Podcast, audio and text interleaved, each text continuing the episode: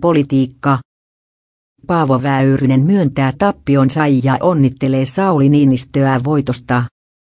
Laura Huhtasaari puolestaan iloitsee puolueensa sijoittumisesta kolmanneksi, vaikka perussuomalaiset hajosi kesällä.